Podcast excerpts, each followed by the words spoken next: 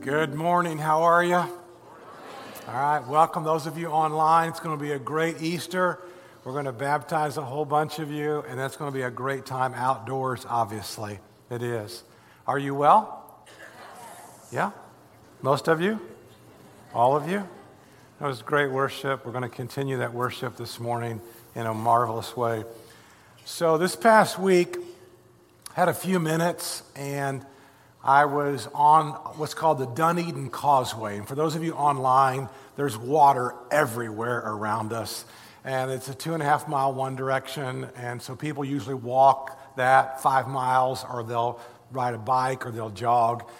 So I pulled up in the causeway, and I was about halfway in that one of those islands. And I, I just got out of my truck. And right when I got out of my truck, this woman, she said, um, she stopped walking. She was on the path, and she stopped walking on that big sidewalk, and she said, It's you. and I never know, quite know how to take that. I don't know. Am I being subpoenaed? Am I in trouble? Did I win the Reader's Digest sweepstakes? I, I, and I said, Hi, I, who are you? And she says, I, I want to tell you my story with Harborside. And she comes to our church. I never met her. And she said, I came down and she said, Your wife prayed over me 2015. And she said, I was going through a divorce. I was a raging alcoholic. I had temporarily lost custody of my daughter. And she said, It could not have been a more difficult time of my life. And she said, I just want to tell you. And she said, I was eating, and she said, I gained a whole bunch of weight. And she told me how much she weighed. And she's there walking on this causeway, and she said, I, I want to tell you, uh, I've been sober since then.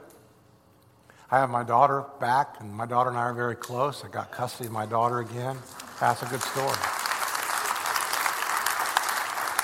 And I mean, she looked thin as a rail, so obviously she lost the weight. And she was telling me that she sits, you know, kind of in the back. I said, Where do you sit? She said, Well, we've never met. I sit in the back. And she said, You know, when everybody's like, like doing this and just really worshiping, she said, I'll, I'll, I'll do this, you know, I'll, I'll raise a hand like this. But she said, But she starts telling me, and, and I, I thanked her. Thank you for telling me that story. I would never met you. I would, probably wouldn't have met you. I wouldn't have heard the story. And so I had like 20 minutes, and I was going to read, and I just sat in my chair. I always take a chair with me, I always have a chair in my truck you never know when a train's going to come by. I just pull out my chair. I really do. I just pull out a chair and sit in the road till the train goes by. My wife thinks I'm crazy. I am. But I always have a chair in my truck. So I'm just uh, on that little beach there with a chair. And I just sat there and I thought, God, that's what a healthy church does. A healthy church provides restoration. A healthy church provides redemption. A healthy church provides a path for people to be able to come back to you. And, and, and in that 20 minutes, I began to think about how do I communicate to people what the church is all about? Not you, but people who don't go to church, people who aren't a part of church. So we'll do a wedding at the chapel. And people who aren't familiar with church will say to me or one of our pastors, Oh, so, so you're a business that does weddings. And I'll say, Well, actually, we're a nonprofit and we're, we're in this because we're trying to help people learn God's plan A for marriage. And we coach and teach and set people up with different skills. And they're like, oh, oh. And it, but I'm describing a function. I'm not describing the identity of a church. And then somebody will say to me, and just recently about Haven House, our new, our new coffee and eatery and all that stuff, they said, well, so, so that's a, that's a for profit business. And like, well, actually, it isn't. It's a nonprofit business. We're not trying to make money. We're not trying to lose money. But the point of Haven House is for us to be able to have a space where we provide for spiritual conversations. It's a space where we create Holy Spirit energy, and non Christians don't even know what that is. They just feel something inside of the employees, the, the people there, the staff, and all of us who are there. What about Marriage Monday? Is, do you have, what is Marriage Monday? Is, is it like a conference every Monday night? these are people that don't understand church. And I said, well, kind of, sort of. It, it's a bunch of couples that are married and young, you know, not quite married and newly married, and they're all there together and they're learning skills. There's 250, sometimes 300 people on a, on a Monday night. But, but, it, but it's really about, again, helping people with, with their marriages. But those are the functions. I'm coming to the identity. And somebody will say, well, what about the Harborside music? Are, are you a label? Well, no, we're not a label. It, we, we've actually partnered with Integrity.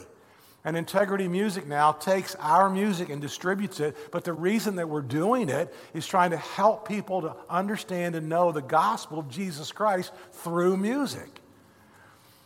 Well, well what about your online? And, and, and people will just keep going on. And, and I've realized those are all our functions.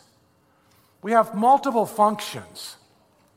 But the identity of the church is Jesus. The identity of the church is Jesus Christ. And here's our answer. Our answer to everybody is we just go with the guy who got up and walked out of the grave. That's who we go with. If anybody can predict their death, how long they're going to die, and when they're going to rise from the dead, we're going with that guy. That's the guy we go with. And so we're all on this journey together, but our identity is we follow Jesus. It's really that simple. We are Jesus followers. We follow Jesus of Nazareth, the one who rose from the dead. But then we have several different functions of the church. Well, you've got all those kids and all those middle schoolers and all those high schoolers. So, so are, are you a school?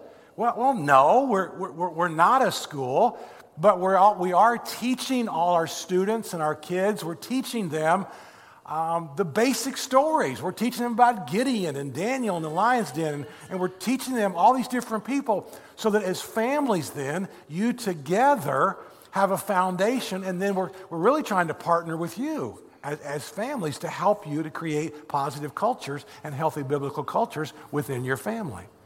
But those are all kind of like functions. So I've thought about this series. And we've been in this We the Priest series now for eight weeks. And as we wrap this up this morning, I want to start off with our identity. And I, I want to encourage you to memorize these. There are actually nine of these, and we're going to come to the priest one, and we're going to land on the priest one. But it's so va- vital that you understand your identity. And here's why we must understand our identity when we feel like hypocrites. We must understand our identity when something tragic happens in our lives and we can't make any sense out of it. We have to understand our identity because if we don't understand our identity, then we'll never really know what we are to be doing, what we, how we are to function. And so the scriptures tell us that we, basically we have nine different components that are our, our identity. I'm going to land on the priest one, and then we're going to talk about the function. But one of your identities are you're a child of God. That's what John chapter 1, verse 12 says. Yet to all who did receive him, to those who believe in his name, he gave the right to become a child of God. Now, the reason I think you need to know this is in the middle of the night when you can't sleep, in the middle of a tragedy, you have to remind yourself, I am a child of God. We are chosen and dearly loved. Colossians chapter 3 verse 12 says, "Therefore it's God's chosen people." We have to remember that we are chosen. He has chosen us to be a part of his family. We are citizens of heaven. Philippians chapter 3 verse 20 says, "But our citizenship is in heaven." You see, it's when things aren't going well that you need to know this. It's not when you close the deal, when you got the date, when you got engaged. It's not when you got the house of your dreams. It's not when you got, it's when, you, when things are not going well that we have to remember we're children, we're chosen, we're citizens. I love Romans chapter 8. I love this one because we're more than conquerors. No, in all these things, we're more than conquerors through him who loved us. John chapter 15, verse 15 says, I call you friends, for everything I've learned from my Father, I've made known to you. Do you know that God considers you his friend? We're a holy nation. 1 Peter chapter 2 verse 9 says, "You're a chosen people, a royal priesthood, a holy nation. You are redeemed. God calls you a part of the family who are redeemed." Galatians chapter 3:13, Christ redeemed us from the curse of the law. And then we're called saints. Ephesians chapter 1, verse 1, he considers you a saint. To the saints in Ephesus, the faithful in Christ Jesus. Now, here's the one we've been talking about now for seven weeks. The one we've been talking about are about priests. Re- Revelation chapter 1, verse 6 says, He has made us to be a kingdom and priests. Now, what we've been talking about is God wants all of you to be a priest. And I know that's a stretch. I know that's hard because when you see a Roman Catholic priest or an Episcopal priest, or you see somebody that's dressed in, in different clothes, you think, well, that's who a priest is. And the priesthood then begins to be exclusive. It was never designed to be exclusive. You were designed to be a priest, to be a part of that.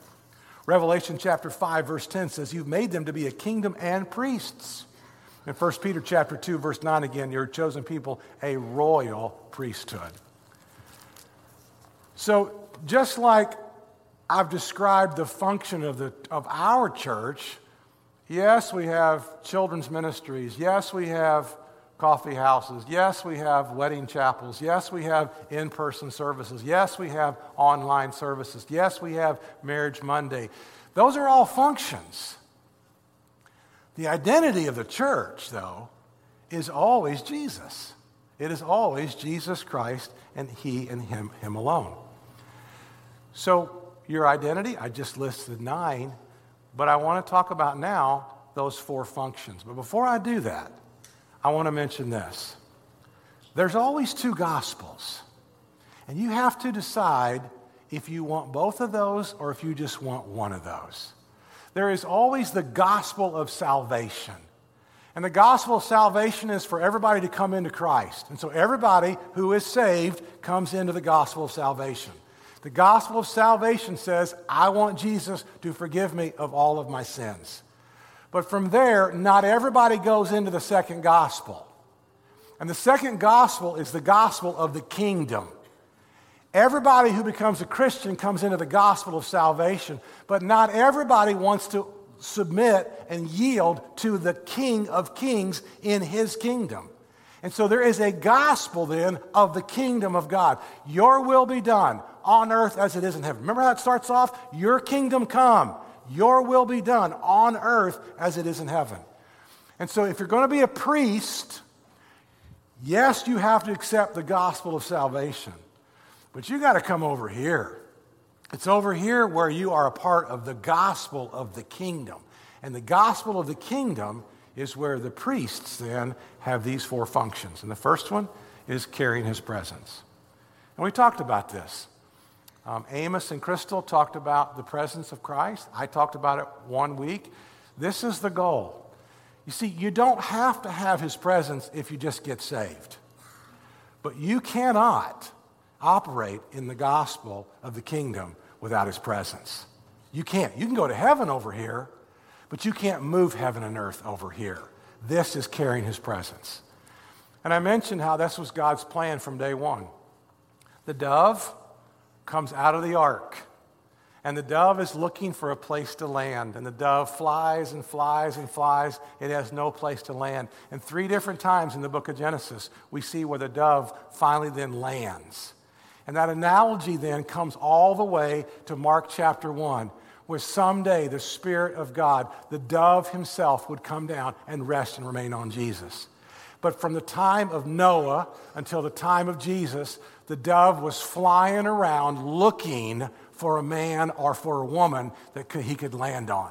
And so the dove starts probably with Noah, but the dove couldn't land on Noah because Noah had some alcohol issues and Noah had some, had some nakedness issues. I'm not, we won't go into the nakedness issues. It's a great story. We'll do it for another time.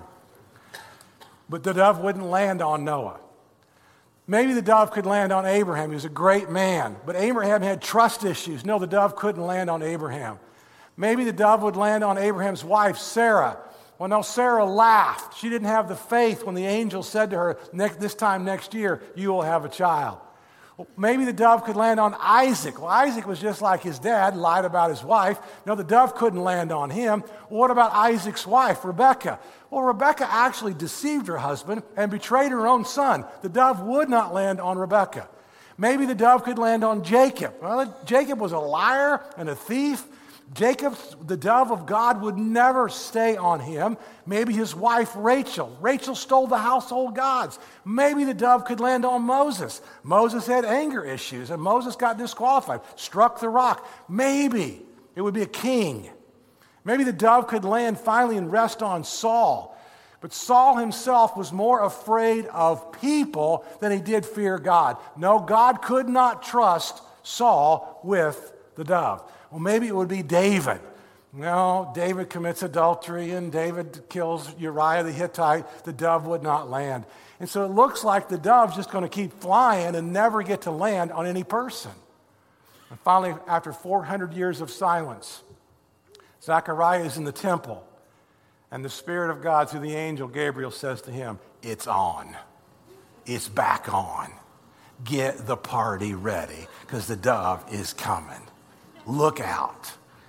And then all of a sudden, 30 years later, here comes Jesus of Nazareth walking on the creek bank, walking by the Jordan River. And John the Baptist says, Behold the Lamb of God, the one who takes away the sins of the world. And when Jesus Christ was baptized, the Bible says the heavens were torn open and the Spirit of God descended in the form of a dove and remained on him. And then the whole goal, though, folks, the whole point was for Jesus to put the dove in you. That was the whole point. Jesus tells his disciples, It's for your good that I go away. If I go away, I'll send the counselor, the comforter, the Holy Spirit, and he will come to you. The disciples are going, No, no, no, no, you can't leave. No, no, no, you can't leave. Jesus says, No, no, no. I'm going to put me in you. And that's what happened. That's exactly what happened in Acts chapter 2 on the day of Pentecost. And now, every Christian, every person who comes into the gospel of salvation, every one of us who've said yes to Jesus, we have the Spirit of the living God inside of us. But then we got to choose. We got to decide I'm going to step into the gospel of the kingdom and I'm going to carry his presence. And then when you begin to carry his presence, you change atmospheres. When a priest goes into work, when a priest goes into a community, when a priest goes into school, everywhere you go, you can shift the atmosphere because you carry his presence. I got out of the truck and she said, There you are. I didn't do anything. It wasn't me, it was the presence of Jesus. And I'm not even the one who prayed over her five or six years earlier but you carry his presence. That's what a priest does. Secondly, you pronounce blessings. That's a function. You don't deny reality, but you never accept what is someone is drinking too much, you do not accept that. Someone is committing sexual immorality, you do not accept that. Someone is lying, stealing, and cheating, you do not accept that. Someone is spiritually apathetic, you do not accept that. Someone has a really sour, bad attitude about life, you do not accept that. Someone's a nihilist, they just think there's fatalism, you do not accept that.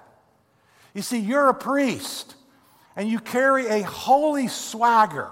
And in that holy swagger, as you carry that as a priest, you shift the atmosphere and you pray and you pray and you pray and you pronounce blessings and you change heaven and earth. Then you minister unto God. That's one of your functions as a priest. The secret place. You go to the secret place.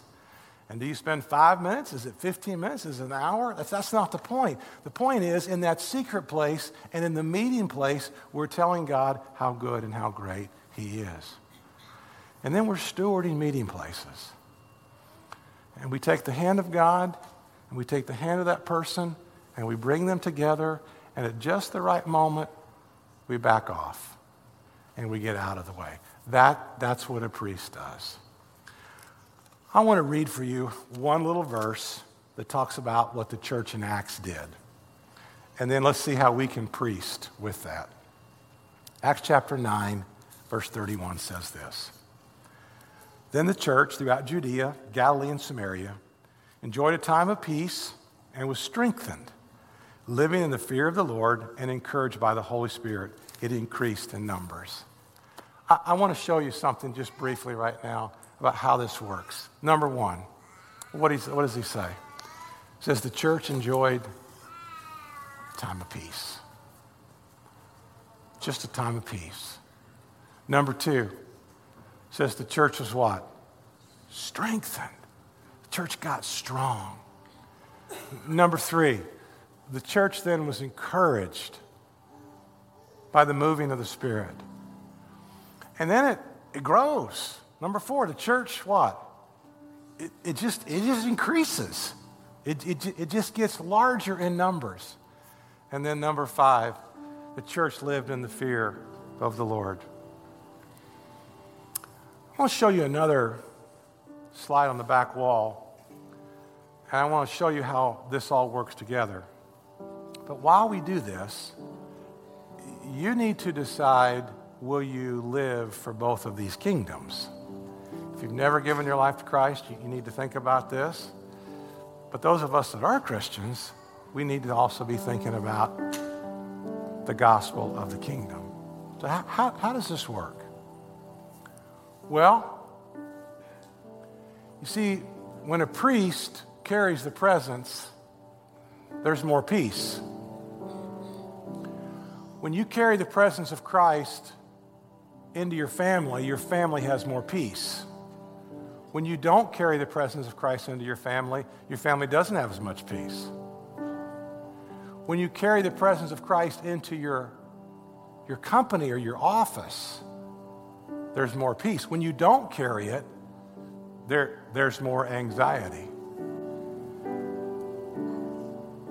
Priests carries the presence, and people get stronger. But a priest pronounces blessings. Imagine what would happen in your family if you took this seriously again, you're not denying reality, you're recognizing where people are. But as a priest, you are praying for your sons and your daughters and your children, your grandchildren, and you're praying for all the people around you your brothers, your sisters, your mothers, your fathers. You're praying for all these people to get really strong. What happens when we minister unto God? What happens to the, the depth of the Holy Spirit in the church when we minister unto God? It gets stronger, doesn't it? There's encouragement. And we steward these meeting places. We live in the fear of the Lord. So many people live in the fear of man. So many people live in the fear of people. They're afraid of hurting somebody, upsetting somebody. I, I want to encourage you to potentially maybe live in the fear of the Lord. Okay? And how can we do that? How can we do that? So, which of these four functions do you need to work on a little bit better? Which of these four functions do you need to step into with some intentionality. Which would be best for you? Okay? So, I want you to think about it. I want to tell you a story about Sir Christopher Wren. And Sir Christopher Wren was a 17th century architect, and he was the lead architect on St. Paul's Cathedral. And it took 12 years to design, and it took 40 years to build this amazing building. Incredible. How many of you been there? How many of you seen this? Yeah. Sir Christopher Wren designed this for 12 years. It took 40 years to build. So Christopher Wren is out in the courtyard as it's being built, and he sees three different bricklayers. And he comes to the first bricklayer and he says to the first guy, who doesn't recognize Sir Christopher Wren, he says, What are you doing? He said, Well, sir, I am a bricklayer and I am laying bricks to feed my family. He comes to the second one. What are you doing? He said, Well, sir, I, I'm a builder and I'm building a wall. And he came to the third one and he said, What are you doing? He said, Well, sir, he said, I'm a cathedral builder and I am building a cathedral for my great God. Now, which are you? Which of those three bricklayers are you? And I think he's encouraging you and encouraging me to become priests of the Most High God. You see, what happens when you are a priest? Your world actually gets bigger, not smaller. You see, so many people, as they get older, their lives actually get smaller. Their world gets smaller and smaller and smaller. You step into this over here as a priest, and your world is going to get larger and larger and larger.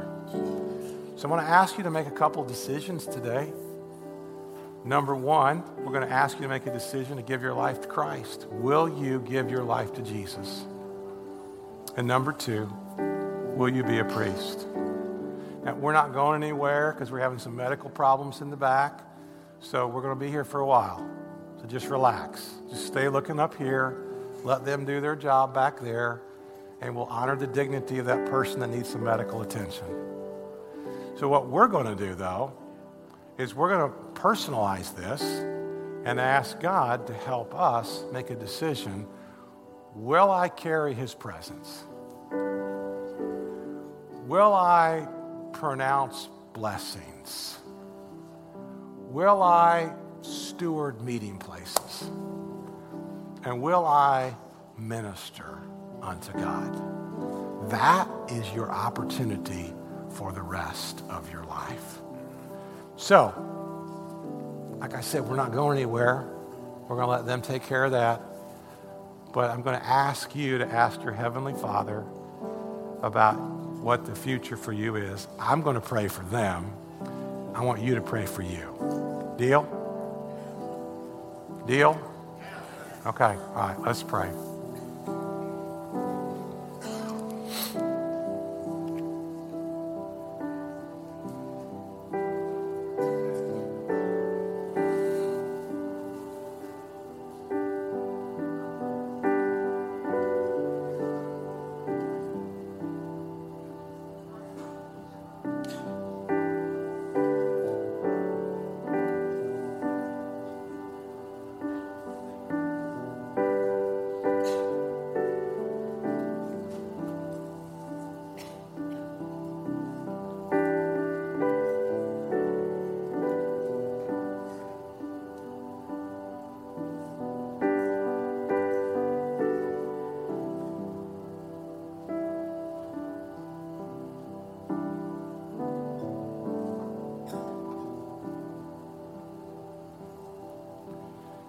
So, if you think about it, what we just experienced the last six minutes is a lesson in life.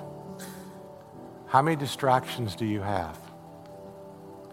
How many distractions are vying for your attention? You should try to preach while that's going on. What, what are the distractions in your life that would keep you from becoming a great priest? And how do you remove that? How, how do you remove the distractions so that you can rise up and be the man or be the woman? I, I wish somebody would have told, taught me this when I was your age. I mean, 50 years ago, I could have used this because it looks like the priesthood is exclusive. It's inclusive. He's inviting you to be priests of the living God. Oh my goodness. You have so many years ahead of you to be this and to do that. Okay. Are we good now in the back? Okay. All right. Let's stand. You are the King of Kings and you are the Lord of Lords. You are the great I am and we're not wrapping up this series, we're just beginning. We're just starting. Help us all to step into the gospel of the kingdom. And help us, Lord Jesus, to be priests of you each and every day. We love you, we praise you, we worship you. In Jesus' name, amen.